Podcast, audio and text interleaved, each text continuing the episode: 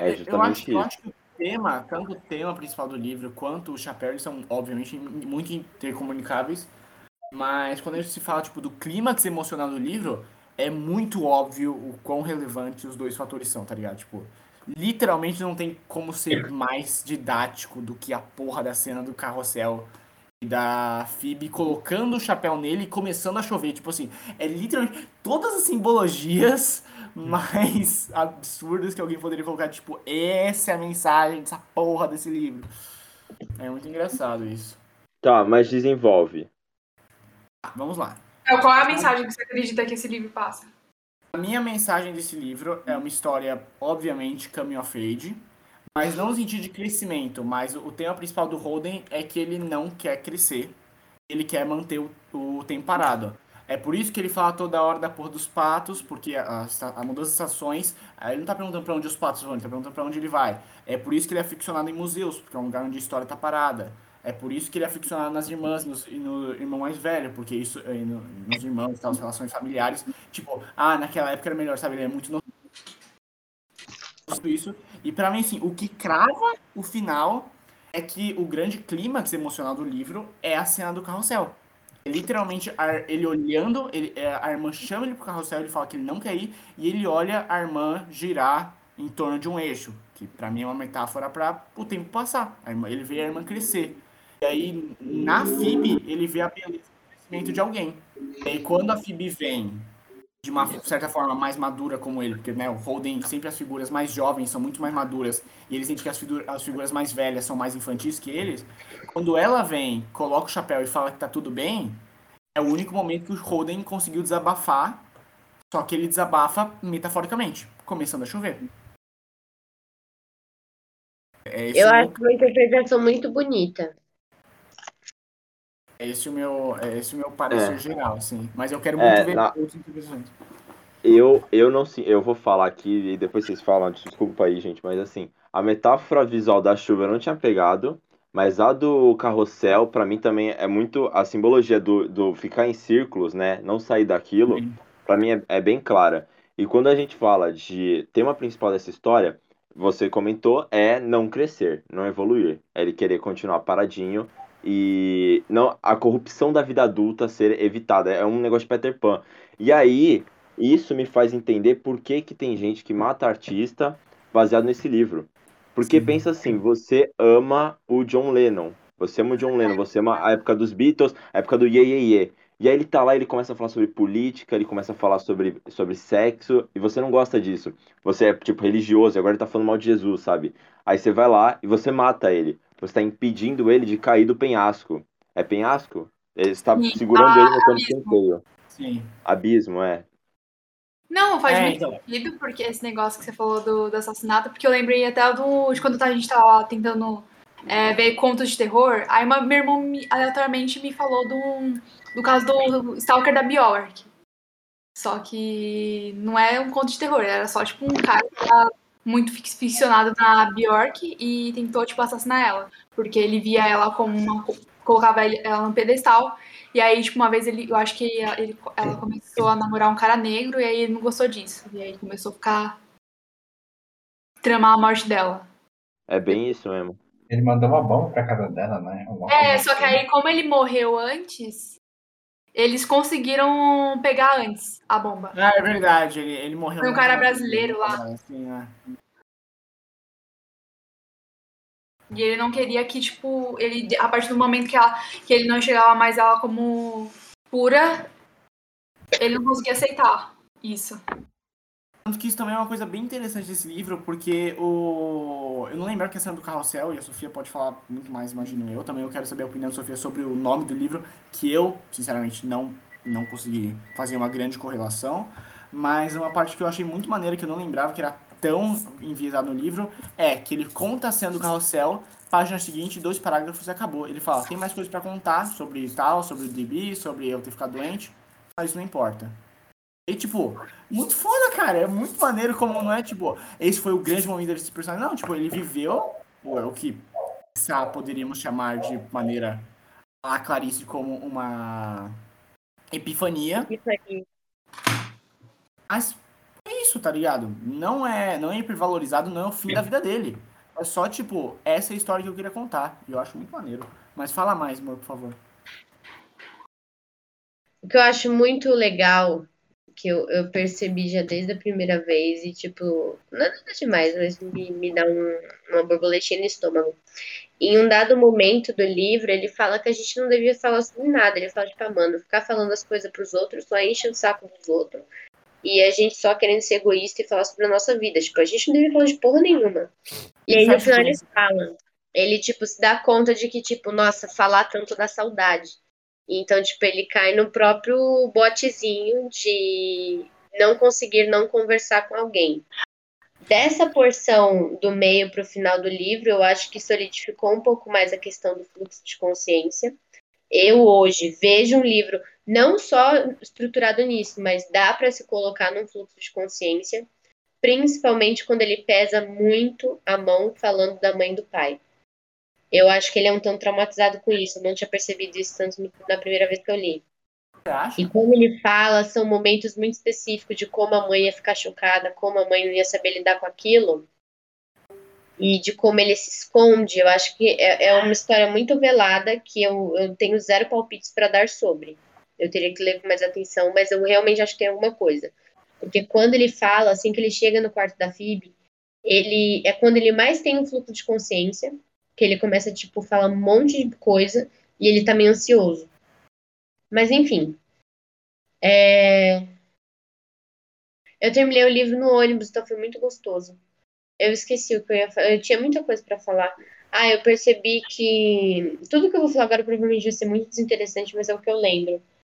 É, eu percebi que em dado momento ele escreve muito Alaska e tem o nome Hazel. E assim, eu não sei se tem nenhuma inspiração relacionada é. nisso, mas assim, com certeza a gente muito de olho com essa parada, tipo, vou colocar uma Alaska na Se não me engano, na mesma porção também fala coronel. Coronel eu não lembro, porque tava em inglês, não era coronel. Mas assim, Hazel e Alaska, com certeza. E aí eu fiquei tipo, não é possível que, né? Tipo, ah, ele realmente deu o nome da protagonista dele de Hazel, sabe? Então, eu acho que tá no subconsciente dele sim. Isso foi muito bom. E. Analisando o subconsciente do John Green. Analisa, lendo o apanhador no campo de centeio, logo concluí que ah, e o que eu ia falar Cara, sobre... Isso é um projeto de psiquiatria, deve ser muito maneiro, tá ligado? Tipo, pegar alguém com... Sim, mano. Caralho, tipo, vamos ver o Sim. trauma dessa pessoa e quais são os motivos é. que ela resolve. Mas, tipo, a Maria Homem, por exemplo, ela usa a teoria do Lacan para explicar Clarice. É lindo de ver. É lindo. Foda. Todo o doutorado dela é baseado nisso. É maravilhoso. É, e aí tem, tipo, Também... tipo, alguns trechos disso Posso fazer uma divergência aqui, mozinha? Pode. Eu só, eu tive também essa meio que epifania enquanto eu tava lendo, que, tipo, ao mesmo tempo que, pra mim, como eu já falei, é muito pautado, o tema do livro é tempo, é, é, sabe, toda, toda essa questão de como pausar o presente, sabe, como o Holden é muito viver no presente, então, ele fala, mano, eu quero casar com essa mulher, e ele já começa a se mover, fala, mano, não é nem no sentido carpe diem. Mano, o surto, o surto. Ele, assim, ele entra, ele despiroca completamente, mas eu, eu não, eu não Eu te amo, amoreco. É. Nossa, mano, eu, eu senti muito vergonha alheia. Mas, como eu já falei, não é no sentido carpe diem. É só no sentido, tipo, é isso que eu sinto agora. E foda-se se eu não vou sentir mais. Só é o que eu quero, mano. Por que eu não vou fazer se eu não quero? Porque ele fica nessa de, não, vamos fazer isso. E ela fala, porque ela fala, não. Ele fala, por que não? E ela fica, não, por que não? E eles ficam nessa parada. E ao mesmo tempo, o livro é meio que isso, tá ligado? Que agora que a Su falou da Clarice e tal, a gente consegue analisar a cabeça de uma pessoa só com, sabe, o trabalho que ela vomitou em página. Então, ao mesmo tempo também, o livro é esse tomo fechado de, sei lá, meses do pensamento de uma pessoa e ao mesmo tempo também acabou, sei lá, só foi uma brisa que passou enquanto eu lia também e a me lembrou. E eu acho que o fluxo de consciência, para mim, é uma questão super simples, mas acho muito bonito de como é um puta paradoxo com toda essa questão do tempo porque ele está pensando sobre, então ele já está avançando no tempo, ao mesmo tempo que ele está vivendo um presente que é diferente do passado que ele está pensando. Então tem meio que tipo três momentos temporais acontecendo, ele físico em qualquer situação existindo, porque ele tem que existir para pensar. Quando ele pensa, ele pensa no passado, mas ele já está adiantando o próprio pensamento, porque ele não tem controle do que ele está pensando. E se a gente lembrar que eu, Sofia, interpreto de que é um autor que escreveu um livro sobre um personagem escrevendo seu livro, não o autor contando sobre um personagem, tem mais uma temporalidade aí, que é a pausa da escrita. Então, tipo, ele teria que. O cérebro nunca vai acompanhar as mãos. Então, ele teria que ter esse prognóstico que, inclusive, ele deixa muito marcado nos erros ortográficos, né? Então. Não, isso, isso que você falou é tão inteligente que eu, eu nem acho que foi proposital, mas assim, é, uma, é de fato muito inteligente.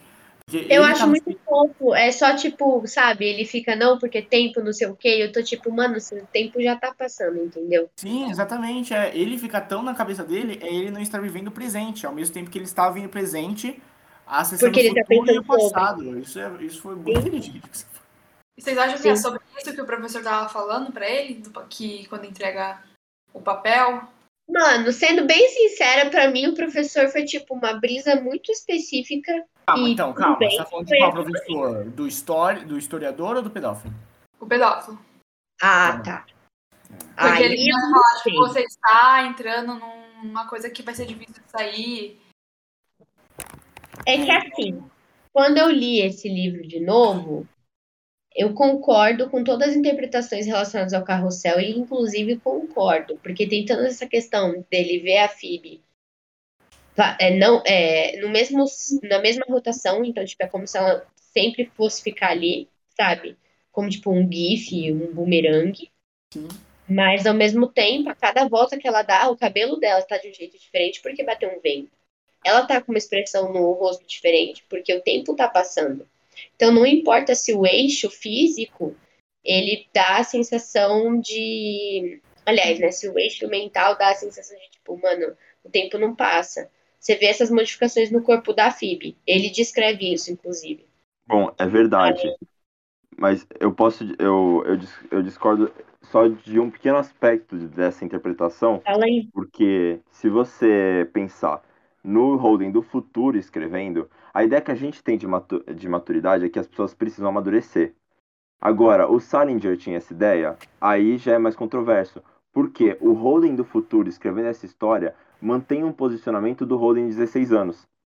Embora ele tenha lapsos, como na última página de Eu até sinto falta daqueles caras, o cara que reclama das mulheres na boate é o Holden do futuro, sabe? Que, que mudou muito pouco. Aprendeu muito pouco com essa história toda. Então, Mas eu dá... acho que Pode falar, desculpa. Não, enquanto a gente pensa na metáfora do, do apanhador no campo de centeio, é, talvez o Salinger de fato achasse que seria melhor se as pessoas não caíssem desse penhasco. E se você analisar a história desse prisma, o que obviamente é para você fazer, pensando que é o título do livro, meio que tudo que acontece meio que parte do princípio de que o Roden é alguém que não quer crescer, sabe? A gente, é, na última cal, eu fiquei muito, eu fiquei muito pensando na parada do sexo, por que, que ele recusou, qual, qual era a coisa enrustida nele, se era coisa de assexual, se era, se era coisa de sexualidade, se era coisa de trauma, sei lá. E meio que a real é porque sexo é coisa de adulto. E ele não quer isso, sabe? E, ah, e você... Isso pra mim é tipo Holden equals Shinji, em tantos aspectos, cara.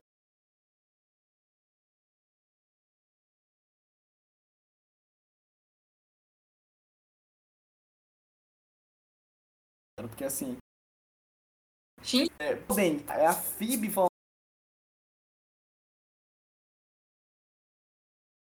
Problematizo Cresce, o livro por causa mano, disso? Não... não problematizo. Acho que é uma perspectiva do Salinger que no mundo real acabou dando merda por vezes, mas que é. no contexto do não. O livro ainda continua. Cara, a gente analisa livro por aspectos de Clarice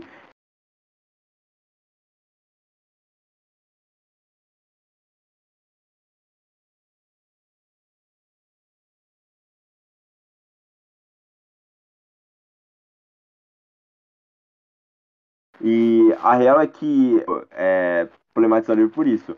Mas eu acho, eu acho que a interpretação que o cara que matou John Lennon tem não é tão diferente do que o Salinger quis passar. O que que eu acho? Eu acho que o que você falou responde o que eu ia dizer, que é, é não é porque ele teve uma epifania, é que você falou muito no começo, depois você foi para outro campo que não consegui acompanhar. Mas assim, o ter, ter dado, eu entendi tudo que você falou, mas o meu ponto tava no começo que você falou, que foi tipo. Ai, o que, que você falou, Arthur, no começo? Eu, eu perdi tudo o fio da merda. Não, que, tal, que talvez a intenção do livro. Não, não tem intenção do livro, mas de tempo não passar e de a gente falar Holden cresce. É sobre isso. Por quê? É que ele, não, Porque... é que ele, ele no futuro, escrevendo, tem posicionamentos que ele 16 ainda e... tem. Isso, exatamente isso. Porque qual que é a parada? A gente lê um livro, aí tá, algum personagem muito importante para o protagonista morreu, ele perdeu um braço, perdeu a família, nananana, agora ele mudou para sempre. Ele jamais vai ser aquela pessoa do passado, ele é outra pessoa, uma página nova. E não é muito isso, tá ligado? Tipo, o Holden naquele momento pode ter falado, ô, oh, vou sair daqui crescido. E aí, dali cinco segundos, ele foi tomar um sorvete e ele já, tipo, foda-se, não preguiça, não quero. Porque a gente é assim. Quantas vezes a gente fala que, tipo, vai começar um bagulho e não começa? Ou começa alguma coisa e não anda pra frente porque, sim, por, pode ser por N motivos, preguiça, obstáculo, ou só porque, tipo, você não tá mais com aquela tesão daquele pensamento do momento, sabe? Manter toda essa tesão de, tipo, e isso é uma coisa que eu acho muito cruel que os livros fazem. Oi, mãe, já vou. Que é essa parada de, tipo, eu sempre me espelhei em livro nesse sentido, eu sempre me fudi. Porque todo dia eu falava, nossa, não, amanhã vai ser o dia. E aí todo dia eu tinha que me lembrar que amanhã ia ser o dia, porque era muito difícil fazer o dia ser aquele grande dia. Gente.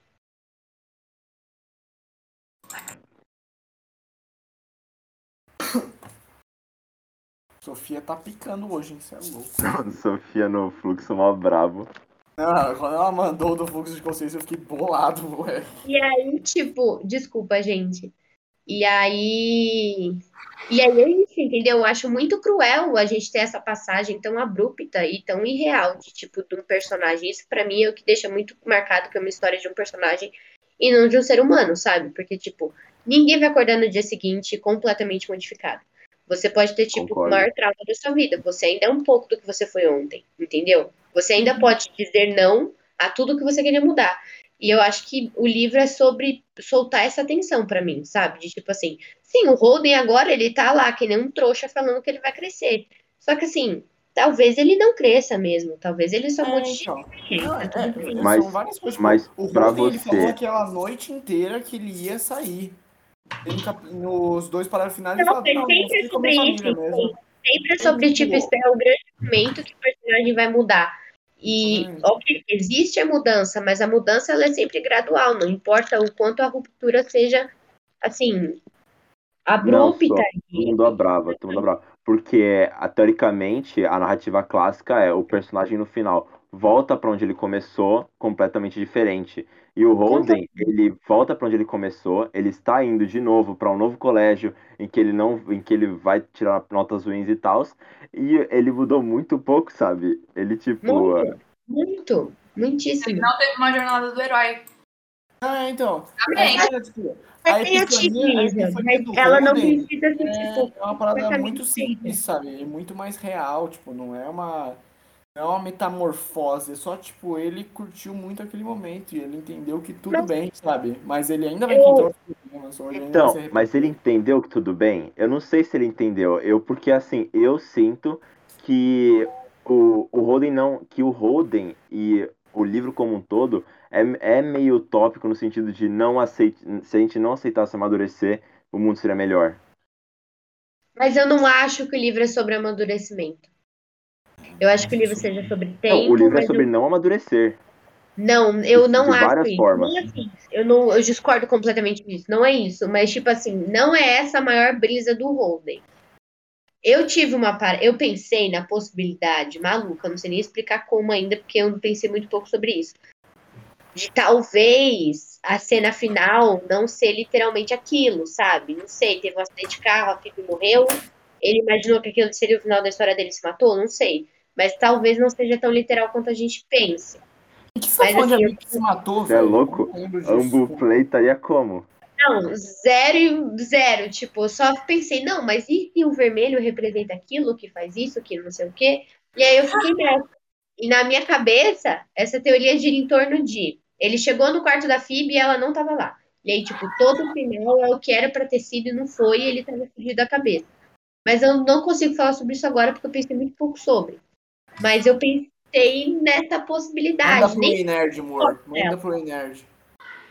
Vou mandar. Eu não gosto, não é que eu não gosto, tipo, acho ruim, mas eu, eu preferia que fosse um, um livro mais literal sobre isso, sabe? Mas eu não desculpa, eu só não acho que seja um. Eu não acho que, tipo, a maior brisa do Holden é. Na verdade, eu não acho que ele tem uma grande preocupação, é sobre isso, sabe? Ele tá. Não é tipo também, ele tá procurando sentido, é só tipo, não, ele tá tendo devaneio, devaneio, e cada hora ele se preocupa com uma coisa. E eventualmente isso tem a ver com o fato de amadurecer. Mas não é o ponto principal. Porque sei lá, ele fez tantas coisas, sabe? Ele foi pro hotel, ele contratou puta, ele bebeu, ele Obrigado. foi pro cinema. Ele fez coisas que seriam para um jovem muito mais desafiador do que ir para um só mudar de escola e amadurecer do que essas coisas, entende? Ele, por mais que ele estivesse fazendo isso, achando que ele era super descolado, ele teve a experiência na pele de que tem as suas publicações, sabe? De que nem tudo são flores e tudo mais. Então, eu não, não acho que seja uma história sobre amadurecimento. Assim, é uma história sobre amadurecimento, mas não é a maior preocupação do Holden, sabe? Além disso, eu também não sinto que a história tem um ponto. Não sinto não que tem. História... É, então. Eu não sinto que a história fala. Ah, o Holden deveria ter amadurecido, ou, ou o Holden não tem que amadurecer. Eu, tipo, não, mano, o Holden, ele, ele só não curte essa parada. Tipo, essa é a história, tá ligado?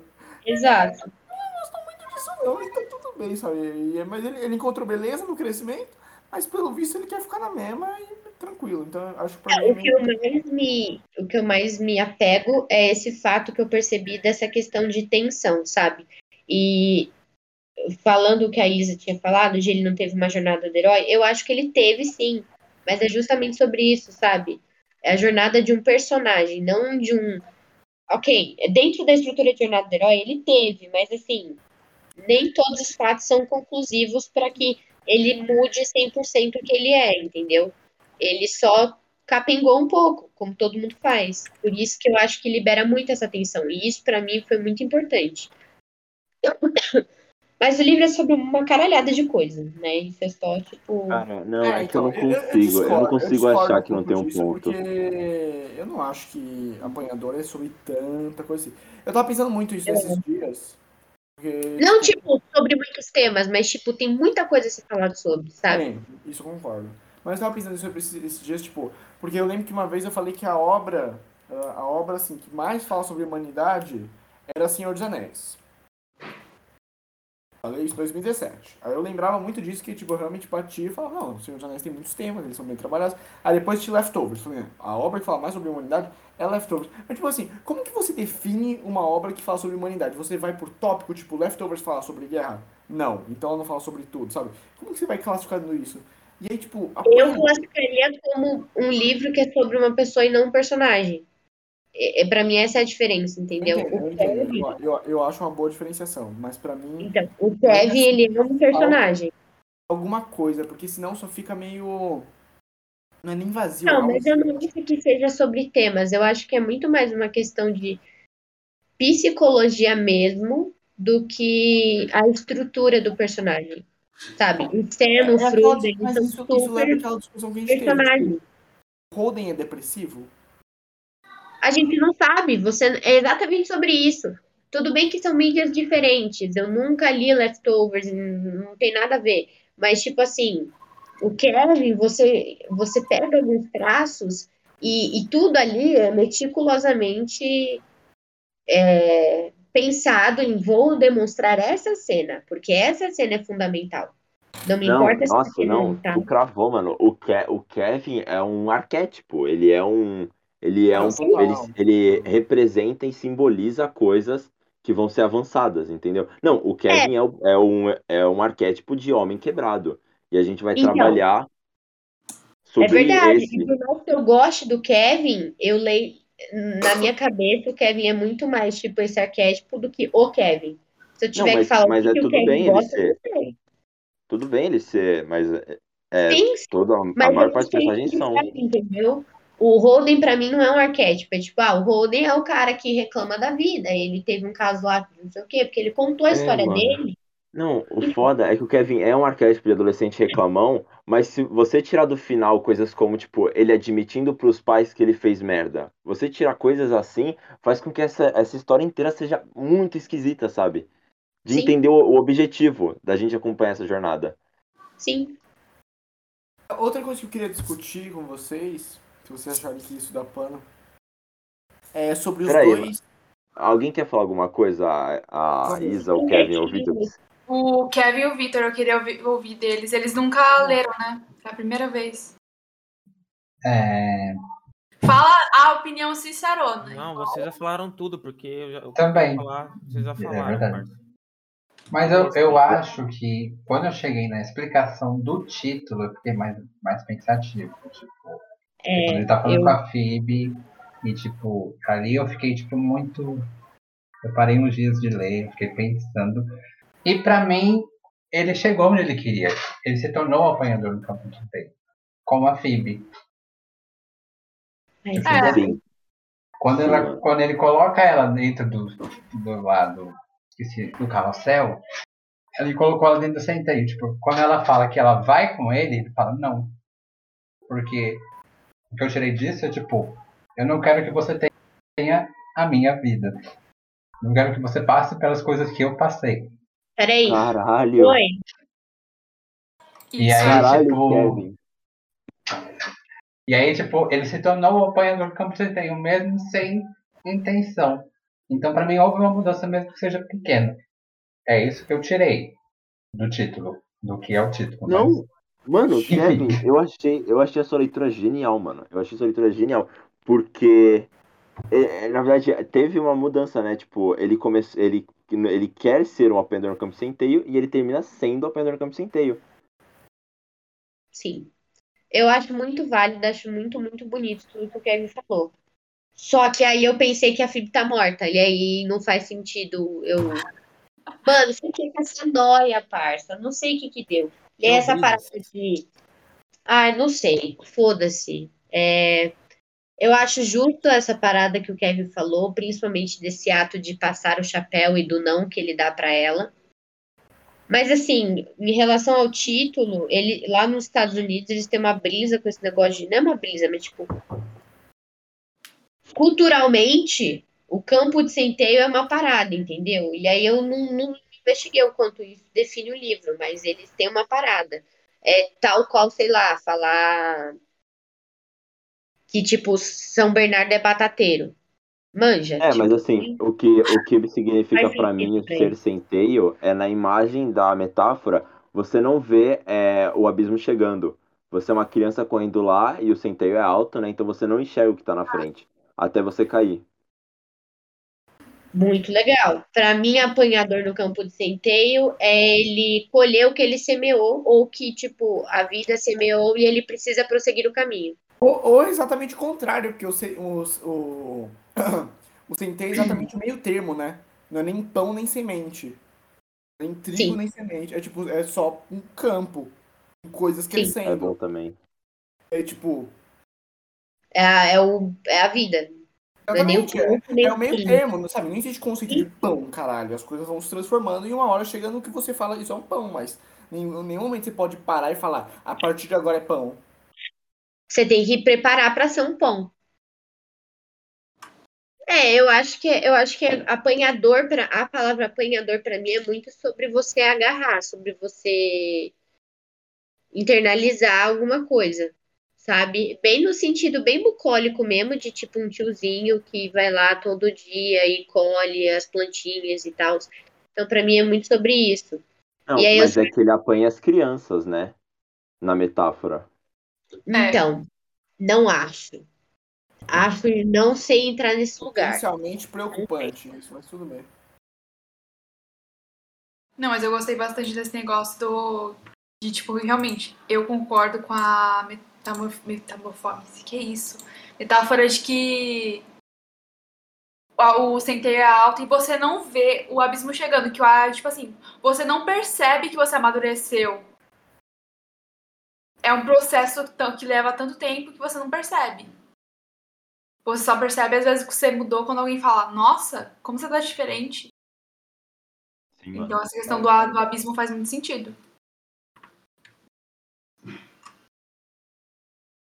Muita brisa, gente. Muita brisa.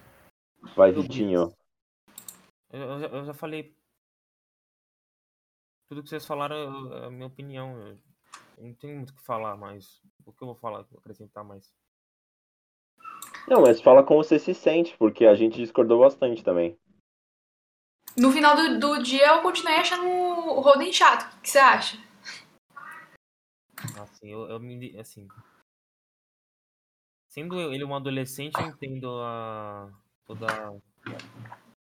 Pode dizer, a revolta dele, mas isso tem a ver também com tudo que ele passou. tal. E eu, assim, o que o Kevin falou sobre ele não querer que a irmã dele passe que ele passou, concordo. Concordo bastante com isso. Eu acho que o objetivo que ele queria alcançar, quer dizer, que ele estava tentando é, procurar, ele achou e é isso, sabe? Uhum. Eu digo isso assim pelos seus outros irmãos, tipo, um vai para Hollywood que é um lugar que ele não gosta, tipo, ele odeia. O outro morreu, só sobrar a Phoebe. Então, é. tipo. E ele não gosta do DB porque ele nem nomeia. Uhum. E aí, tipo, eu fiquei, tipo, nesse lugar assim. Não, mas isso você falou do, do irmão que foi para Hollywood é mais uma coisa da parada de que todas as coisas que acontecem são sobre é, adulto estraga você, adulto corrompe você. Como um adulto que ele gosta, por exemplo, é, é tipo o professor de história. Por quê? Porque ele fala de como as coisas eram antes. Assim. Ou você pega a freira que ele gosta, e a freira é o quê? É uma pessoa inocente, sabe? Uma pessoa que fez celibato, sabe? É, e ele acha ela interessante. Então, sei lá, para mim gira tudo em torno disso aí mesmo. Sim, sim.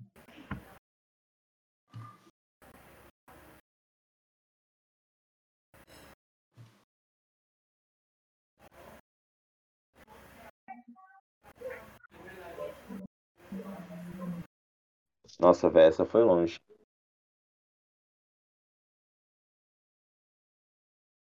E aí, se vocês fossem dar uma nota? Eu daria 10. Porque Quatro. assim. É, é, é tipo. Uma, uma 5 a 4. Ah, é porque assim, o que eu estava de expectativa é porque todo mundo que eu conhecia falava que o livro era chato. E tipo, ninguém explicava porque era chato. Eu li e eu entendi porque achavam que era chato, mas pra mim foi legal. Porque eu entendi que ele é um adolescente muito chato, mas adolescentes são assim, então pra mim valeu. Valeu muito. eu tô com eu tô com 4 do Victor. E assim, é uma pena que nenhum de nós não gostou do livro por causa do Holden, porque a maior parte das pessoas sente isso e acabou a gente acabou não tendo ninguém com essa perspectiva aqui, né? É. Não, é tipo, você pode. Eu posso. Eu não gosto do Holden, só que você entende o porquê que ele é assim. Você, e a, partir do momento que você fala assim, pô, tá bom, ele é adolescente, simplesmente é isso. Sim, a galera que odeia o livro. Não, se você odeia o livro por causa do Holden, eu realmente sinto que você é o tipo de pessoa que. que chama. que a gente tem depressão de, com frescura, sabe? Porque eu sinto que parte da mesma visão. Eu, eu, eu, eu entendo ao mesmo tempo, porque, tipo assim, caralho, você está ativamente gastando tempo da sua vida para ler um livro que foi foi performado para ser neste formato com esse protagonista. Então você pode pegar ranço, não ser nada além de ranço contra pessoas ficcionais. Mas se você. É tipo. É, uma coisa é você falar que o Shinji é um merda, e outra coisa é você falar, o Shinji foi construído para ser um personagem defeituoso, entendeu? Tipo, se você ficar, o Shinji é muito chato, ele não entra no robô. Tipo, não, caralho, esse, esse é o ponto, filha da puta, não me enche meu saco. Mas se você só falar, não, não, mano, às vezes eu só acho que. Você tipo, pode, história, mas você saiba que você tem o saco, porque, né? Exatamente, é, é, é, que, é que nem eu que é, razão imbecil, mas assim, é tipo eu que não consigo assistir teatro. Eu não consigo assistir teatro. Pra mim é tipo, não, não existe conceito de quarta parede. Eu, minha cabeça entra em colapso e eu não consigo apreciar. Não é por isso que a obra não é boa. Eu, ah, pessoalmente.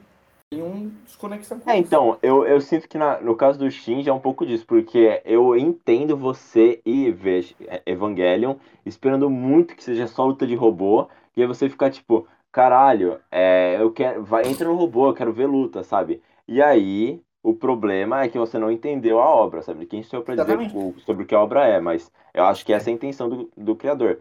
Agora, o apanhador, mano, você vai ler esperando o quê, sabe? Um cara, cara tipo... eu, eu não acho, eu acho que apanhador a galera vai esperando coisa, mano. Eu realmente acho, tipo. É porque. Eu também, eu também, não sei o que as pessoas esperariam, mas, tipo, sei lá, comparado ao Sol é para Todos, talvez, eu nem sei sobre o que é o Sol para Todos, mas sabe, é meio que o mesmo feeling do que as pessoas recomendam, na minha visão. Não, mas eu digo, tipo, você fica bravo porque o Holden é tão, tão chato. Você fica tipo, não, eu quero uma história em que esse cara seja legal. E aí não tem história. É um cara que, ah, vou bem na prova, sou legal com os meus amigos, vou lá no jogo de futebol agora, ficar com Arthur, uma garota. Arthur, Arthur, você concorda comigo, tipo, a pessoa pode achar o cara chato, pode achar o cara insuportável, mas isso não impede ela dele, dela se identificar com ele. E aí ela acaba refletindo sobre a própria vida. Concorda comigo? Ou não? Sim, concordo. Uhum. Isso eu, eu, eu acho ele chato, mas eu, eu me identifico com ele. Então eu sou chato. Não, mas... Tipo... Não, o problema não é você falar, achar ele chato. Que, tipo, o que eu quis dizer é que você não gostar do livro por causa disso, eu acho esquisito, sabe? Mas que o Roden é pra ser chato, eu consigo entender isso. E esse. E, e também é, é o que eu tinha falado de novo, desculpa se eu interrompi vocês, mas só porque eu tinha isso na cabeça. É aquela parada de novo de forma. Que, tipo, é um saco toda hora ler o Holden falando, não, é, no duro é isso que acontece, no duro tal coisa, no duro tal coisa. Mas, tipo, imagina se alguém, eu sou paulista, brother, imagina se alguém calcula, escreve todas as vezes que eu falo brother, ou, sei lá, sabe, tipo, um saco, cara, é um saco, tipo deve assim. ser uma merda eu transcrever minha vida, entende? Então é meio, é meio que nesse sentido também de tanto vale da estranheza... Total quanto espelho que você fica tipo, caralho, esse filho da puta tem muito trejeito e é muito maneirismo. E ao mesmo tempo que sim, é, pode ser incômodo narrativamente, desinteressante, tem a parada de tipo, é, eu também falo as coisas desse jeito. Então é. Muitas coisas. Eu achei que isso além pode até ser irritante, mas eu acho que deixou na cabeça dele. Sim, e, e também, e, e, é completamente o feeling de ser uma história oral, né? De ser o Holden contando para você. Então, o Holden contando pra você, não vai ter a merda de um editor deixando todas as coisas bonitinhas. É o Holden com os trejeitos dele, falando coisas, se contradizendo toda hora, essas paradas, mano. Sua analogia com o Sol é pra Todos tá, é, é válida, tá? Ok. Os dois são parecidos em um certo ponto, mas só isso. Não, eu acho que é isso aí. Eu, eu esqueci o que eu ia falar. Fiquei pensando em muita coisa. Então, eu gosto do Holden. Eu não entendi que o Arthur falou que a gente não tem a perspectiva de alguém que goste dele, foi isso? Não, não. É porque tem muitas pessoas que não gostam do livro por não gostarem do Holden. Não, aí é só tipo. Eu acho que é foda também falar que todas as pessoas que detestam o Holden são porque se escondem por se identificar com ele e achar que a vida é uma bosta. Tipo, alguém tem que ser duro o suficiente para falar: não, minha vida é uma bosta, mas eu gosto dele. Porque não é possível. Ele não faz sentido para mim. Acho que a gente já passou desse ponto. Ia dizer também que a gente já passou do ponto de vender Evangelion como um negócio de meca. Ninguém hoje vai assistir Evangelion ainda achando que é meca. Mas tudo bem. É... Essas são minhas objeções. É isso aí que eu tinha pra falar. Eu tinha mais coisas pra falar, mas. Não, mas eu acho que eu, eu concordo com os dois. Mas assim, é, tem, tem muita gente que não gosta de apanhador. Muita gente, sério. Você vai em coisa de adolescente, de gente nos Estados Unidos, no ensino médio, acabou de ser no ensino médio, essa galera sempre tá falando, nossa, o Roden é insuportável, o Roden é insuportável. Eu acho que talvez seja, assim, eu, eu, eu não tenho muito é, sobre isso. Eu, eu tô me expressando mal, mano, eu caio no negócio que o Victor falou, o Roden é insuportável mesmo. É, eu sei disso, mas é só que tipo, tem gente que não gosta do livro por causa disso. Então, eu gosto. É, é uma questão. Mas eu tenho muito afeto por ele, enfim, questões. É... é mas o que eu ia falar é que. Tipo, personagens tal qual Holden, sabe? Eles tornam um gênero de personagem. Aí tem a, Mac, a Max, que é insuportável. Aí tem o protagonista de Alaska, que também é insuportável, porque ele é o Holden não, não, não é isso. Eu não acho que tem a ver com o fato do protagonista ser chato. Eu acho que tem a ver com a estrutura do livro. Eu, assim, posso estar falando bosta. E não é no sentido também, tipo, não, porque essa estrutura é, meu Deus do céu. Mas assim, acho que as pessoas de fato não estavam acostumadas com esse tipo de livro e ficaram tipo, caralho, não, entendeu? Só não. Imagina, tipo, você fazer uma música que não é uma música convencional, sabe? Não tem, tipo, refrão. A galera já fica tipo, não, isso aí não é música, isso aí é outra Você coisa. tá falando que apanhador é literatura indie, é isso mesmo? É, então, é escroto falar isso, mas eu acho que nesse sentido, tipo, a galera que lê é uma estrutura muito diferente de tudo que a gente já leu do, do senso comum, sabe? Por mais Concordo. que você tenha lido Os Miseráveis, Don Quixote, você pega Apanhador, é outra estrutura. Não, por isso que eu comparei com, com a gente falando de Duna e Clarice. Porque Clarice Sim. a gente fala, não, é, nossa, fluxo de consciência. Duna a gente fala, ó, marcou a ficção científica, abordou temas políticos e tal. E Catcher in the Rye, eu sinto que ele transcende esse objetivo. Concordo, concordo. Mas eu ia falar que, pela minha experiência, Sofia, eu acho que o que mais se aproxima de Apanhador é A Hora da Estrela e As Ondas, da Virginia Woolf. O Mrs. Dalloway, ele tem uma narrativa, mas, tipo, as ondas é só acontecimento. Então, tipo, se um dia a gente entrar em fluxo de consciência da Virginia, vai valer muito a pena por conta disso.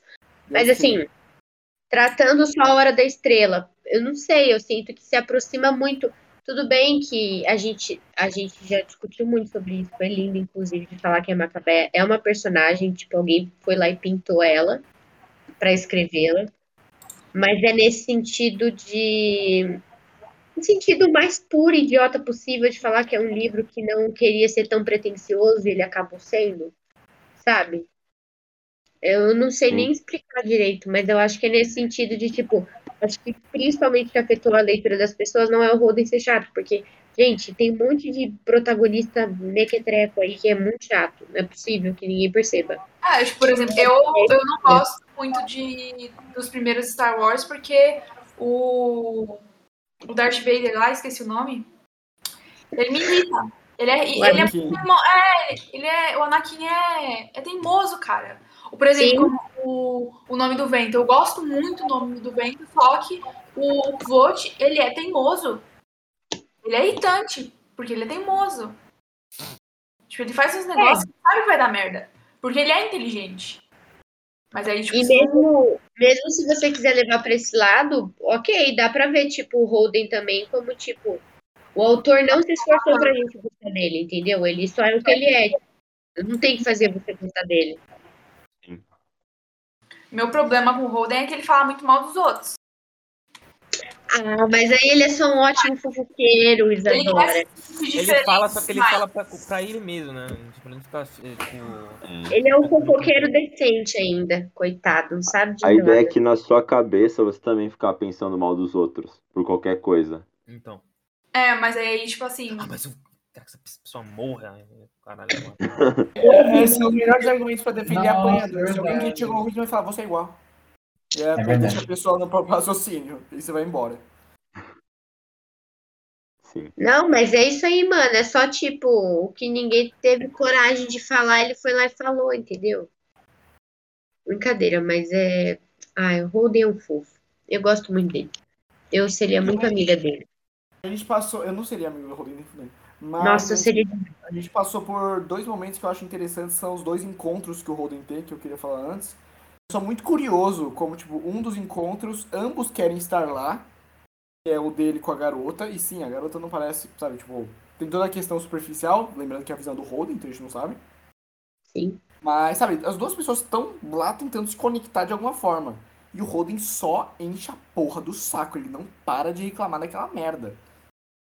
E aí, no próximo rolê, onde o Holden obviamente é um transtorno e a pessoa não quer ficar próxima, ele quer contato. Então isso é tipo, caralho, moleque, que porra é essa, sabe?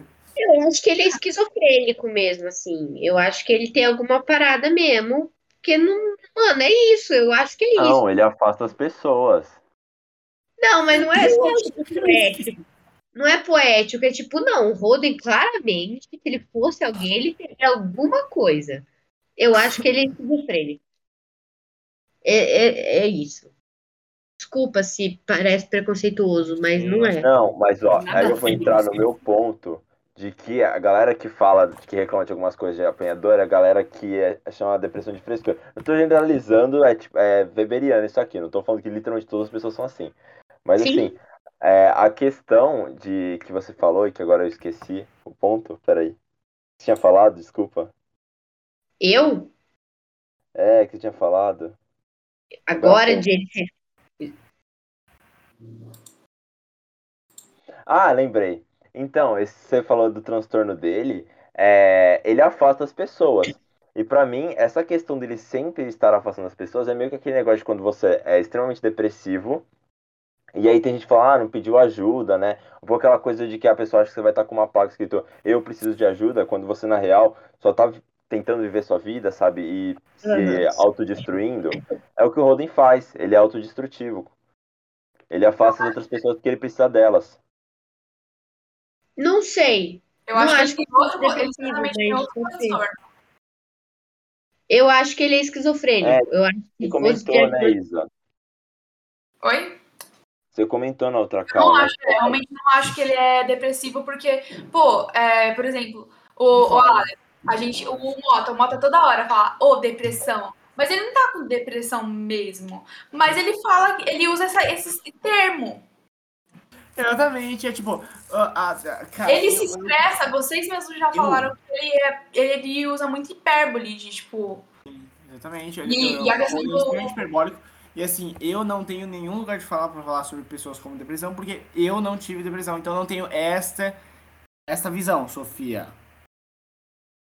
Não, mas é só que, tipo calma, assim. Calma, calma. Eu acho que. Mas, pela ótica do Holden, pela, pelo modo clínico que se você categoriza depressão. Na é época também, né? Sim, tá, exato. Sim. Mas, não, é tudo no contexto da época. Em termos gerais, é alguém que não que não, não ativa dopamina, que ela não sente felicidade e que ela não tem vontade de fazer as coisas por conta disso. E o Holden, esse livro todo é ele sendo ativo de maneira. Ele, é, meio, ele é bipolar. Ele é bipolar. Pode ser, pode ser. Esquizofrênico. Depois que falar que ele é esquizofrênico, pra mim aqui é a porta abriu, moleque. Não, ele é esquizofrênico. Eu tenho certeza que se for diagnosticado... Ele é esquizofrênico. A Sofia eu com essa porra dessa ideia que a garota tá morta. E aí... É, porque, tipo assim, não é depressão. Gente, eu tô falando o que eu acho. Não é depressão, eu acho que é sintoma de outra parada. Não, mas, e é sintoma ó, eu... de Ponto. Depressivo é... e depressão tem uma diferença mínima ali que eu acho que é um, um ponto, sabe? Ele não tem, tipo, Sim. depressão Sim. clínica. Ele é deprimido, sabe? Ele é deprimido. E... Exato. tem, uma, tem um momento do livro em que ele fala, tipo assim, ele tá. Eu, cara, eu queria muito lembrar a cena. Ele tá vivendo alguma coisa e ele pensa, porra, eu podia simplesmente me jogar lá e morrer, né? Eu podia simplesmente uhum. agora. Ia resolver isso. E, cara, isso, é, sei lá, mano. Pessoas norm...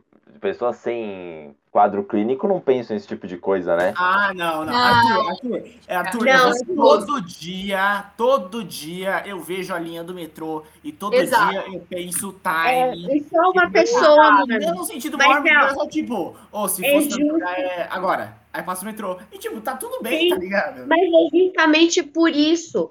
Não tô falando que personagens não são humanos, mas assim, quando você pensa em fazer um personagem, Ai, não sei explicar isso, mas tipo assim, ele é, uma, ele é uma, um ser vivo. Ele é um ser, não é vivo, ele é um ser. Para ele, ele ser é um uma ser pessoa. Né? Não, então, se botar idealizado já fudeu o que eu vou falar. Mas vamos lá. Ele é um ser. Se você vai tratar ele como humano, você tem os diagnósticos humanos, que é o que a gente conhece da vida e a gente aplica, entendeu? Nem sei se a gente faz certo, mas é isso. Quando você faz um personagem, tudo bem, você pode ter prognósticos humanos, mas a questão é que, tipo assim, você pode simplesmente falar que ele decidiu mudar porque tem uma luz interior nele. E não ser metafórico. Entende? Sim. Então, tipo, para mim é isso. Para mim, o Roden tem que ser diagnosticado com alguma coisa. Ele pode ser diagnosticado com nada, mas ele tem que ser diagnosticado porque ele é humano, ele não é personagem. Eu tenho, eu, tenho, eu tenho um poema, se vocês quiserem que eu recite um poema, que eu acho que tem muito a ver. Uh. Manda. no suicídio. Ah, vai tomar no seu cu, não vai ler porra nenhuma, não, vai ficar quieto. Lê. Isso. Não, depois você manda pra ele. Não, é, é zoeiro isso aí, não tem nada a ver. Nossa. Tá, mas eu tô é interessada, um, gente. É um poema da Sofia. Eu vou fazer meu outro hambúrguer, vocês aproveitam. Eu não vou ficar. Ah. Eu te amo, meu amor. O que aconteceu? Eu tava, limpando, eu tava limpando o celular e apareceu e eu não pude perder a chance. A gente. Uma ótima conversa, tô bem satisfeito. Uhum. Ai, ai. Foi bom. Eu certamente não teria tanta imaginação pra, pra interpretar esse livro. Cara, é a Sofia, mano, a Sofia lança umas, cara, que é perfeito, mano, sério. Eu tava com saudade disso, mano, porque a Sofia, ela, ela mano, ela sempre transcende, assim, na interpretação. Ela fica quietinha, sempre... mas quando a Sofia fala é de fuder, moleque. Bom, é... Gente, eu não tenho mais muito o que falar. Não, a Isa falou pra dar nota. Aí o Kevin deu 10, é, o Victor deu 4, eu concordo com 4, 4 de 5 no caso. É, Aí e tu, Isa? Cara, eu acho que eu fecharia com 6.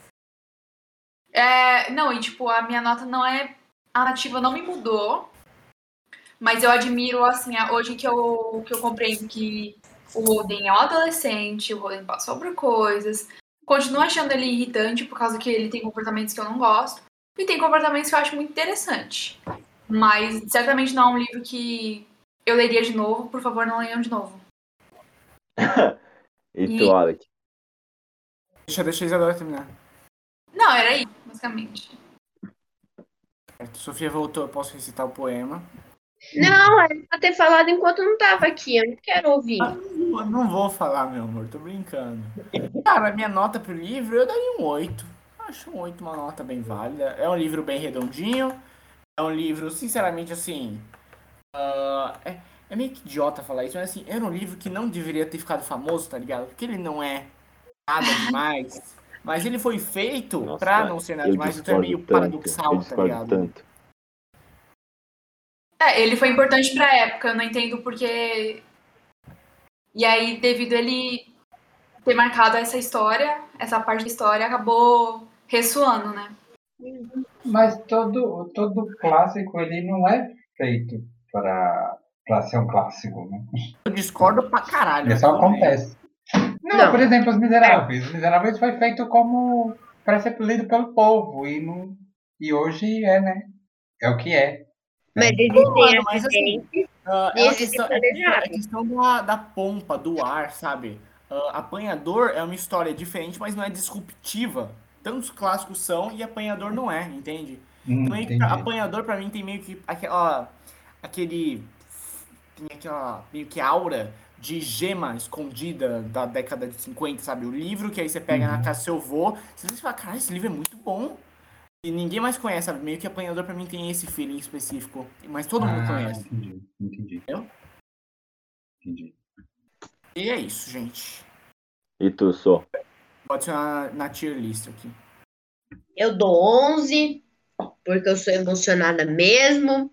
Porque assim, o livro já ia existir de qualquer forma. E pra mim ele é a melhor versão do que ele poderia ser. Eu não mudaria esse livro em absolutamente nada. Não que, tipo, nossa, eu não mudaria nada, mas sabe quando você lê um livro e fala, tipo, ah, isso aqui teria sido mais interessante e tal? E, tipo, pra mim é isso. Ele ia existir de qualquer forma. Então, é um 11 bem dado. E eu gosto de ele ser um clássico. Tô cagando se o John, o John Lennon morreu por causa disso e afins. Tipo assim, podia ter sido qualquer outro livro, paciência. Não é problema meu. é, uma parada, tipo, meu, jogos causam violência. Apanhador no campo do centeio causa violência. Tipo, não, velho, calma. Tipo assim, ai não, o livro é genial porque o cara leu e não sei o que. Não, tipo, ele foi idiota. Pronto. Ele precisava de uma desculpa, ele teve. E eu gosto de ser um clássico, gosto muito. Mas é o que, o, o enfim, só reiterando também o que o Kevin estava falando.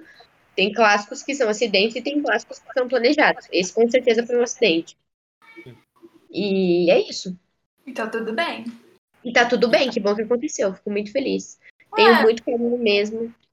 E eu lendo ele, eu, eu de fato assim consigo, tipo, entender muito do que tem que é você Alaska, e isso me deixa muito feliz. Então, por isso que eu gosto tanto desse livro. Sim, deve ter sido muito maneiro pra vocês. E é isso aí. Agora eu vou ter que ler. Eu gosto muito do Holden também. Eu, eu, Exatamente. Eu acho uma ótima proposta, inclusive.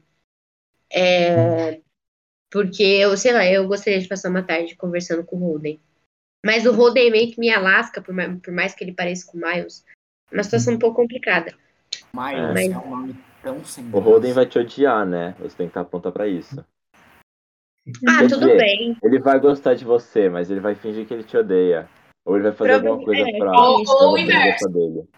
Ou o inverso, mas ele com certeza vai demorar. Um não dê atenção para ele. Não, mano, eu acho que isso depende. Eu acho que ele pode ver isso também como alguém tentando fisgar a atenção dele. Ele tá tipo, não vou te dar moral, não, mano. E é isso aí. Roden ele é moral, esse, esse, é o problema do Roden. Ele, ele, não é, ele não é que nem a Isadora citou do nome do vento que, que ele era teimoso. O Roden é marrento, filha da puta. É, o Roden é, é, sem carisma, mas consegue ganhar no carisma da gente. Mas quem é completamente carismática é a filha da gente. Fofa. A menina boa. A Phoebe precisa de um livro. Isso de verdade eu queria, tipo. Imagina se, se o, o Salinger tivesse publicado o livro que a, que a Phoebe escrevia. O continho, então, né? Não sei se ele seria a melhor pessoa para escrever o livro dela, mas alguém precisa contar a história da Phoebe, sabe? Eu sinto que a Phoebe já existe e, tipo, alguém só precisa ir lá e escrever a história da Phoebe ambientada nos anos 70. Uhum.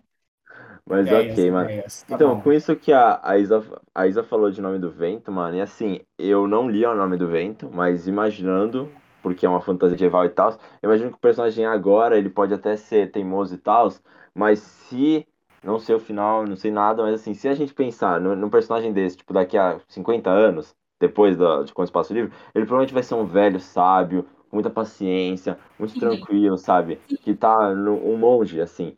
E o Holden, e assim, aqui fica a minha parada que eu acho que o livro é ideologicamente difuso.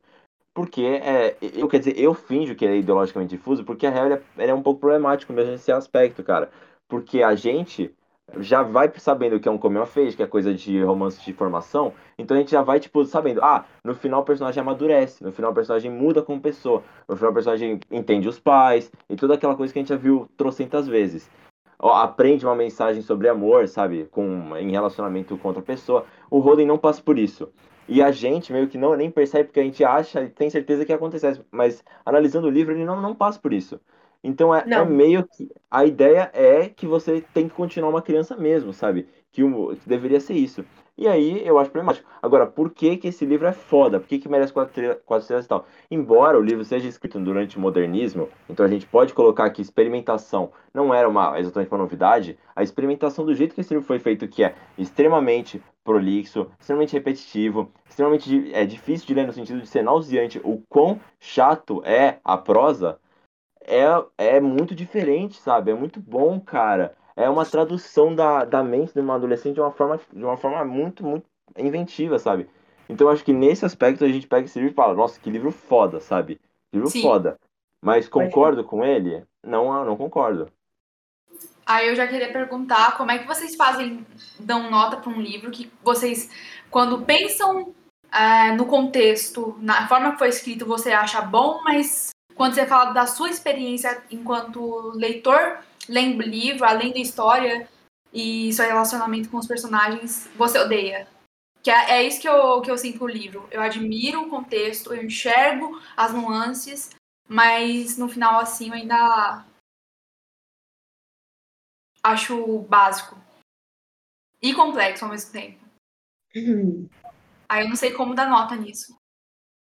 É 11, Isadora. É 11. Deu, é 11. A Isadora deu 6.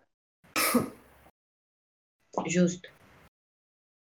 Qualquer, qualquer apontamento desse livro é justo, porque é, é o livro para mim que mais, tipo assim, não, você fala o que você quiser, você acha o que você quiser. Tem livro que não é, tipo, fala o que você quiser, que é tipo, você tá sendo idiota, isso aqui, você, não, né? Não, não. Mas esse não, é tipo assim, tudo é possível. Concordo. E eu acho que assim, ah, mano, clássico tá aí para ilustrar uma parte do movimento, de uma história. Não precisa ser delicioso, gostoso. Por exemplo, eu tenho aqui é, Odisseia e Ilíada. Eu comecei a ler, eu achei fascinante e horrível. Como isso? Porque, pelo menos, assim, mano, eu já li a Divina Comédia, é difícil pra cacete. O inferno. Ela é, literalmente. É, verdade. Não, de Purgatório verdade. é chato pra cacete, mano. Purgatório é muito chato. Mano, Purgatório, eu tive vontade. E o. E o... Quando você chega, tipo, por exemplo, eu, eu tinha comprado e eu li isso aí em 2016. Eu tinha. Eu literalmente li um dicionário no, do lado. E aí, tipo, eu comprei da editora 34, numa versão assim, que tentava ser o máximo de fiel. Aí eu me fudi. Eu li o início do inferno tantas vezes que que eu mal quase sei recitar. Mas, tipo, no final é gratificante. Existem livros assim que, que trazem essa sensação. É muito chato, é muito chato. É difícil, é difícil. Mas no final você entende e vale tudo a pena, tipo. Esse é um livro que eu fico feliz de ter acabado. Ah, entendi. Tentando responder a sua pergunta, Isadora, tipo, eu não lembro mais como se perguntou, mas você falou das considerações. É. é que você fez a pergunta sobre. Volto, tá, já volto, já volto. Como você faz a avaliação do seu livro, se você. Você consegue lembrar? Já não lembro mais como você Não, tipo, como vocês dão uma nota para um livro que, quando você analisa tipo, o contexto, a forma que foi escrito, o autor, você acha bacana, tipo, técnica. Mas quando você fala da sua experiência lendo, é, a sua experiência, isso, a percepção do, dos personagens, Uhum. e você não gostou, entendeu?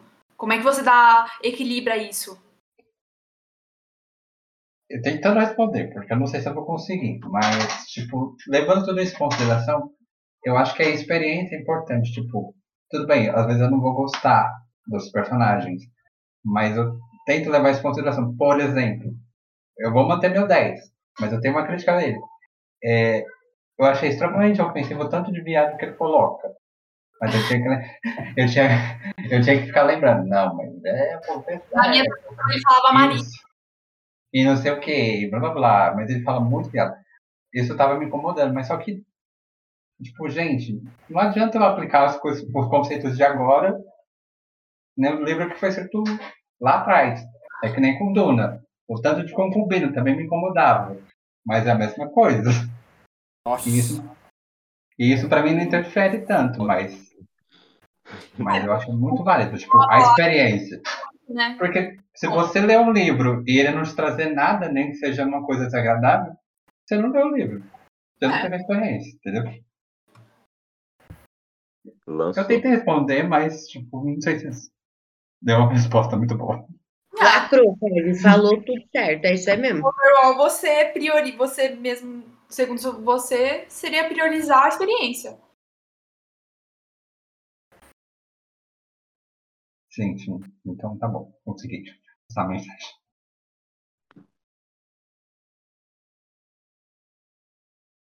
Vitor já voltou? Eu acho que não. Hum. A gente vai ler Duna mesmo? Não. Conselho deve decidir o que iremos fazer na nossa vida literária, gente. Ah, meu box de É, Duna eu queria chega que o só voltasse pra isso, mano. É que vocês deram uma ideia aí, aí eu fiquei na, na cabeça, mas não. Vamos ler Duna. É, não, não vamos meter mais nenhum livro no meio disso. Ou é Duna, ou é, ou é Fúria. Eu li Quem é Você Alaska um dia. É, então, eu sabia que você ia meter isso. Não, não vamos lá. Eu Em não três dias da. Não tanco, não tanco, não. Não, Tudo se a bem. gente tiver que adiar a, adiar Duna, a gente pode até falar assim, quem quiser ler quem é você Alaska, leia e a gente conversa depois, mas aí, aí não fica tipo, ah, toda semaninha é sacão. A gente fala tipo, ó, antes da gente, bom, bom, a gente vai ser Duna ou vai ser Fúria? Sendo bem sincera, eu não queria nem ler porque eu acho que vocês vão gostar do livro. Era só pra gente tipo, gostar, tipo, ah, é uma história legal. É só. Quase um mosquito na minha boca. Era só porque, mim- tipo. Agora que a gente leu o Apanhador, tem muita coisa na minha cabeça que seria legal se vocês conhecessem o, o John Green escrevendo sobre, mas enfim. É, eu voto em Duna. Foi com. Voltei. Oi. Ok. Então, Vitor, Isa, estamos em quando dois- chega vamos ler Duna? Duna ou Fúria. E a Sofia sugeriu Alaska também. Ué, Gente, já tava, pra mim, já tava bem claro que era a Duna. Então, mas Então, Também. Aí a gente fica num paradoxo, por exemplo, tipo, o, o Vitor ainda não leu Duna. Eu, eu ainda não li, eu e o, e o Kevin não leu o Guerra dos Tronos. Não, Guerra dos Tronos não vai ser assim. não, o Kevin leu Guerra dos Tronos. É, ele. Mas, Isa, eu não acho que vai ser agora, não. Tipo, eu acho um mó rolê. É Então, Duna, a gente. entendeu? Ah, Basicamente. Então, então vamos ler Duna, não tem o que fazer. É Duna, Duna. Duna. O que, Só eu que- pro, o que eu iria pro, propor, se vocês quiserem, fazer duas semanas de Quem é Você Alaska, pra quem quiser, pro Vitor conseguir ler Duna. Mas é só uma ideia. Não, É só uma assim, se ideia. o Vitor, se o Vitor chegar e falar, vou ler Duna, em- é, me dê em duas semanas que eu leio Duna, por mim a gente espera o Vitor, sabe? Então, aí, Exato. aí a gente pode tirar Mas umas como assim? É, férias, né? beleza. Sei lá. Vocês iam começar a ler Duna, então, se for esse o caso. Ia começar a ler a segundo, o segundo Duna, no mês de dezembro. Não, a, a ideia era começar a ler Duna em, em- depois de, é tipo, Era pra gente ter lido Duna nesse mês que passou aí, mas a gente não leu. novembro. É. Mas aí a gente, É, então, mas aí a ideia é tipo assim, Fora que a gente já está devendo, esse é o Vitor, você Não, quer Duna com a A gente? vida é nossa, entendeu? Eu- Só que eu, Ninguém tem controle das coisas. Aí eu não sei se. Onde- uh, Depende de vocês se vocês querem ler agora ou não, entendeu? Mas Não, quanto tempo a você quer- acha que a gente esperaria? Ah, pra eu ler? Mano, tem quantas páginas? Deixa eu ver. Você não vai ler em três dias, nem em cinco dias, Vitor. Não. O Victor mandou tem quantas chegar aqui? Você Não. não vai poder falar seu nome, cara. Não é legal isso. Não precisa fazer isso. A gente pode esperar. Entendeu? Tem Então tudo bem. 544 páginas. Não, é que eu não falei, não vou ler em três dias. É porque eu falei três dias porque eu, li o, eu ouvi o áudio Você livro. pode ler em um dia. O problema é que você precisa respirar e falar, tá, o que aconteceu? Aí você pensa, entendeu? Aí você pensa, aí você passa mais tempo pensando que lendo, aí a gente começa a ler Duna 2. Uhum. Então, duas semanas já é ótimo, assim, pra ler esse livro aqui. Ok? Vocês querem só não ler nada em duas semanas? Eu acho que eu, eu vou preferir. Eu, apesar que eu tenho curiosidade de ler John Green. Gente, É bom. Ah, Sofia. É, eu, eu não vou ler, eu vou eu vou ler minhas coisas. É a ideia. Eu, eu vou Assim. reler, mas não agora. Eu quero ler outro livro que tá aqui, que também é Não, curto. é zero compromisso. Só se alguém quiser ler, a gente conversa sobre, mas vamos só dar o tempo do Vitinho ler Duna. Uhum. Chegar o meu Duna, meu eu vou Duna. começar hoje. Não, amanhã. Amanhã. Então, ó, dia. Calma. Que dia que, que a gente vai ler Duna? Ge- Gente, eu tenho uma questão. Eu acho que nas discussões finais de Duna, eu acho que eu não vou estar, dependendo do dia. Porque lá pro Natal eu vou estar viajando, tipo, mais ou menos. Ah, não, não vai ter discussão final, não. E assim, Kevin, ninguém vai querer fazer calma no Natal, eu acho. Tá tudo bem. É, tipo, lá no dia 21 Por pro mim, tanto 21, faz. sabe? Ó, Mas enfim, é só dia isso mesmo. 15. É, então, pra, pra mim, pra mim, esse calendário não tá fazendo sentido, gente. Ou a gente não lê nada o mês todo, ou a gente começa. Não! É, Gente, dia 15, olha aqui, eu não tô fazendo isso porque eu quero que vocês vejam quem é você Alaska. Eu dei ideia, mas não é sobre isso. É sobre o Vitor conseguir ler Duna. Uhum. A gente pode não ler quem é você Alaska e a gente, cada um segue aí lendo ou só descansando. E aí, quando o Vitor falar terminei, a gente começa. A minha ideia é dia 15 de dezembro, quarta-feira, a gente começa a Duna e termina dia 15 de janeiro. A gente só vai ficar, tipo, duas semanas. E assim, amor, a gente decide o calendário, entendeu? Não é porque, tipo, o mês começa dia 1 que a gente tem que ler dia 1. Então, mas a gente Não, vai mas ler só eu um, entendo, a gente vai ler Messias, mas a gente não vai ler Deus Imperador? A gente- Eu não então, sei, a, a, ideia gente vai ler é, não, é ler os dois próximos livros aí de Duna, eu acho. É isso, não é? Não, gente, Terminar a a gente vai ler 2 e 3. certo? Sim, é que eu tô falando 15 de janeiro, que eu tô contando um livro pra um mês. Não sei nem se essa conta Então, bate. Só que assim, o Exatamente. livro 2 dá pra fazer em duas semanas. Porque tem, não tem nem 250 páginas, mano. Deixa eu ver aqui, ó. Quantos livros, Arthur? Tem seis, mano, mas a gente só- Mas por enquanto a gente só tá pensando na trilogia. É, a gente vai ler a primeira trilogia e a gente vai ver se vale a pena ler a segunda trilogia. sim, ler tá só o primeiro o autor, então, do Frank Herbert. Mano, tem 250 páginas. Dá pra ler em três semanas. Tenho algo a propor. Ah. Até o dia 23 de dezembro, todo mundo consegue fazer cal? 23, sim. Então, dia 21 e dia, dia 23 eu sei que eu não consigo. Da, de dia 21 pra frente. Então, é que aí fode. Mas eu ia falar pra, tipo, a gente terminar dia 21, ficar em Atos até o começo do ano e aí ler o próximo.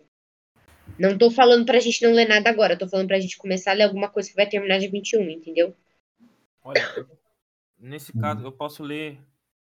Eu posso ler o Duna em 10 dias. Aí a gente tem o 10 dias pra, pra ler o outro. Vocês acham muito apertado? Porque aí, Ó. tipo, cada um curte final de ano como quer, como pode. E, tipo, dia 3, 4 de janeiro volta pra ler o próximo livro. Não, mas assim, ó, considerando o que o Victor falou de 10 dias, a gente poderia. é, vamos pensar que Messias vai demorar três semanas. A gente faz a primeira, a primeira call no fim de semana do dia 12, a segunda call no fim de semana do dia 19 e a terceira call é entre o Natal e Ano Novo. eu tô com Tá bom. Se tudo bem por vocês, tudo bem por mim. Nesse cronograma tudo já dá pra fazer. Dá pra fazer. Eu Depende do dia. Se for dia 26, talvez. Dia 26, então. É. Sei lá. Amor, fala alguma coisa. Você tá meio assim. Ah, mano, eu, eu acho que vai descarregar muito, não acho que vai dar certo. Mas o que, que você Tá. acha que a gente devia fazer então? Não, mas não vai dar certo porque você vai estar sem pique de ser final de ano. Não, é porque, tipo, é, então, também tem isso, porque eu, tipo, isso é uma coisa completamente especial. Eu estou com o pique agora, tanto pelo filme e tudo. E, ah, mas aí eu, eu acho que só não vai bater, mano. A gente vai ter muita coisa, por isso que eu acho que a gente tem que fazer o quanto antes. Ainda mais que a gente tem, a gen- ainda mais que todo o primeiro semestre do ano que vem já tá tomado. Tomado? A gente quer ler Senhor dos Anéis e terminar a trilogia. Não, valeu. Terminar Fúria e Tormenta, brother. Isso pega no mínimo seis meses. Não, pega, com certeza. Ah, mas agora eu Não. também tô, tô, tô ansioso. Aí tem que compensar. Aí tem que ler Sandman. Aí tem que, se quiçá, Fundação. Segunda trilogia de Fundação. Voltar pra Clarice que a gente vai sentir saudade. Já era. Cara, olha. É, fo- olha, o Messias é muito curtinho, né, mano? Foda que o Messias é muito de boa de ler, mano.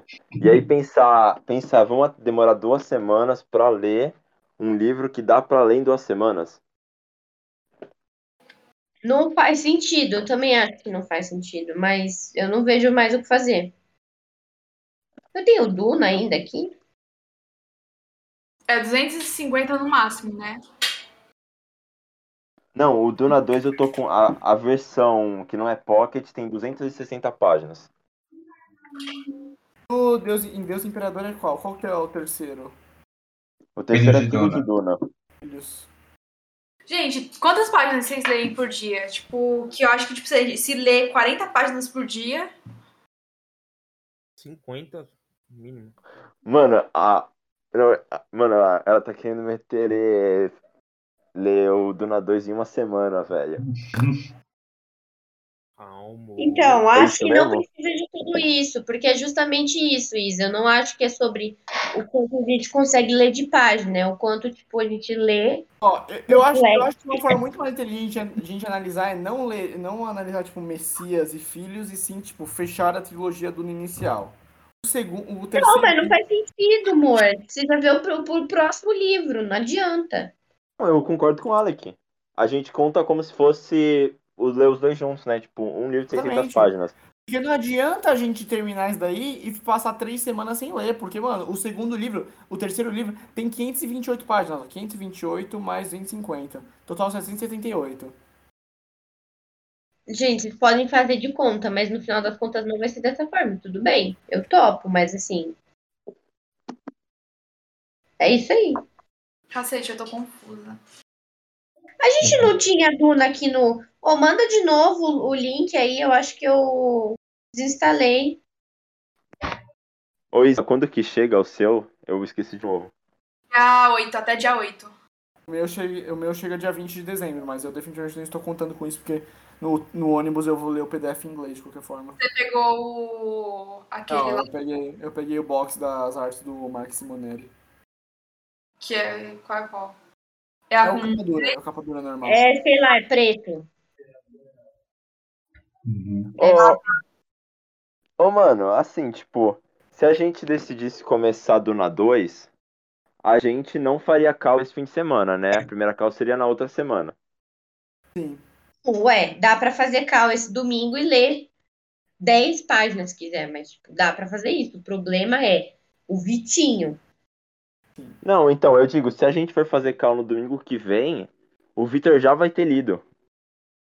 Peraí, domingo que vem, eh, não é. Não esse, o outro. É. Mas ele vai ficar uma semana ferrada. Não faz sentido. Não, é a gente fala pra ele assim, lê o primeiro inteiro e aí, mano, ele, ele consegue acompanhar o segundo, tá ligado? É, porque de qualquer. Isso, não, é um, é um puta plano, é verdade. Porque aí de qualquer forma você fala, gente, não consegui ler aqui nesses primeiros cinco dias, já era, mano, já foi pra casa do caralho a ideia. E a gente continua no nosso ritmo. E aí, se for pra casa do caralho, a gente vai fazer o quê? A gente termina de ler, a gente vai ter que ler essa trilogia de qualquer forma. Não, eu mano, o que eu quero dizer eu com certeza quero. é que se o Vitor, se o Vitor pretende ler o primeiro em 10 dias, ele consegue alcançar o nosso o segundo. Ele consegue alcançar o segundo. Exatamente. Se o Vitor ler Duna em 10 dias, ele vai estar em outro estado de existência. Aí já é uma metade. vai ter lido a trilogia que a gente, Vocês recomendam algum. Ah, eu vou ler, eu vou ouvir, é, quer dizer, eu vou ler ouvindo a trilha sonora do, do Não, Vitor, tem, um, tem uns audiolivros muito bons, cara, que colocaram depois de. Não, é, não tá sendo publicado, tá sendo publicado agora. Boa, porque não é um livro pra isso, cara. Esse livro não tem time nenhum. Nenhum. Mas deixa ele ver, então. Mas a é, desde o começo era em 10 dias. Não, né? eu, eu não proibi ninguém, Ale, que eu falei que eu não acho uma boa. Ele vai descobrir. O Jodorowsky leu em um dia. Você acha que o Vitor não vai ler em 10? leu Duna em um dia e ia fazer maior um obra de é cinema. Quem que leu em um dia? Jodorowsky. Eu li, eu li A Fúria dos Reis em uma semana. Olha lá.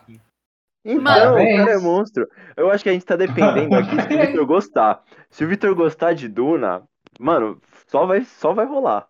Se ele não gostar, aí não vai ter o que fazer também, né? Gostei, gostei da, da, da ideia do. Não, a ideia do artigo foi muito boa. Mas então a gente vai começar a ler Duna, é isso? Pra próximo domingo. Uhum. Não, é, então, no domingo dessa semana, no fim de semana dessa semana, a gente não vai ter lido. Aí a gente vai decidir, ó, gente, pra semana que vem, até página 50. E aí o Victor vai tentar terminar Duna até é, lá, tá ligado? Ou, ou, se vocês toparem, dá até pra fazer uma call esse final de semana de tipo, vamos relembrar, ou tipo, pegar primeiros dois capítulos só pra gente voltar no clima. Massa, sim. sim. É, porque assim, e zero, e zero obrigação. Não rolou, não rolou. Fica pra próxima. Mas acho eu que vai ser maneiro, tipo, a gente voltar e falar, beleza, estamos voltando pra escrita do Frank Herbert, meu Deus do céu. E Vocês aí... sabem o que acontece nos próximos livros? Vocês sabem o que eu acontece? Eu não faço ideia. Eu não faço eu ideia. Sei, eu, sei, eu sei de uma informação e a única palavra que eu posso falar dessa informação é minhocão. É. Ah. Nossa, que spoiler! Uau! É, é, mas o bagulho é louco, minha senhora, você não tem noção, minha senhora. Configuração. Mas aí, é. Aí... Ô, Mo, vai esse celular aí, fazendo favor. É, então vai ser isso, gente. Tá e aí, qual vai ser a previsão para ler a, a Fúria dos Reis? Sei lá. Quando a gente acabar a Duna. Quando a gente terminar a Duna. Para de rir. Qual Duna? O Duna 2? O Duna 3. Terceiro, ok. Tá, eu vou começar a ler. Vou ter que dar um de comprar o terceiro, mas tudo bem. É que aqui a imagem aparece mais quadrada do que retangular. Não, amor, não apareceu. Tá bom, obrigada. Já era Vamos meu lá. Drácula. É até onde a gente vai ler Duna? Calma, então, é. Primeiramente, vamos arranjar um PDF para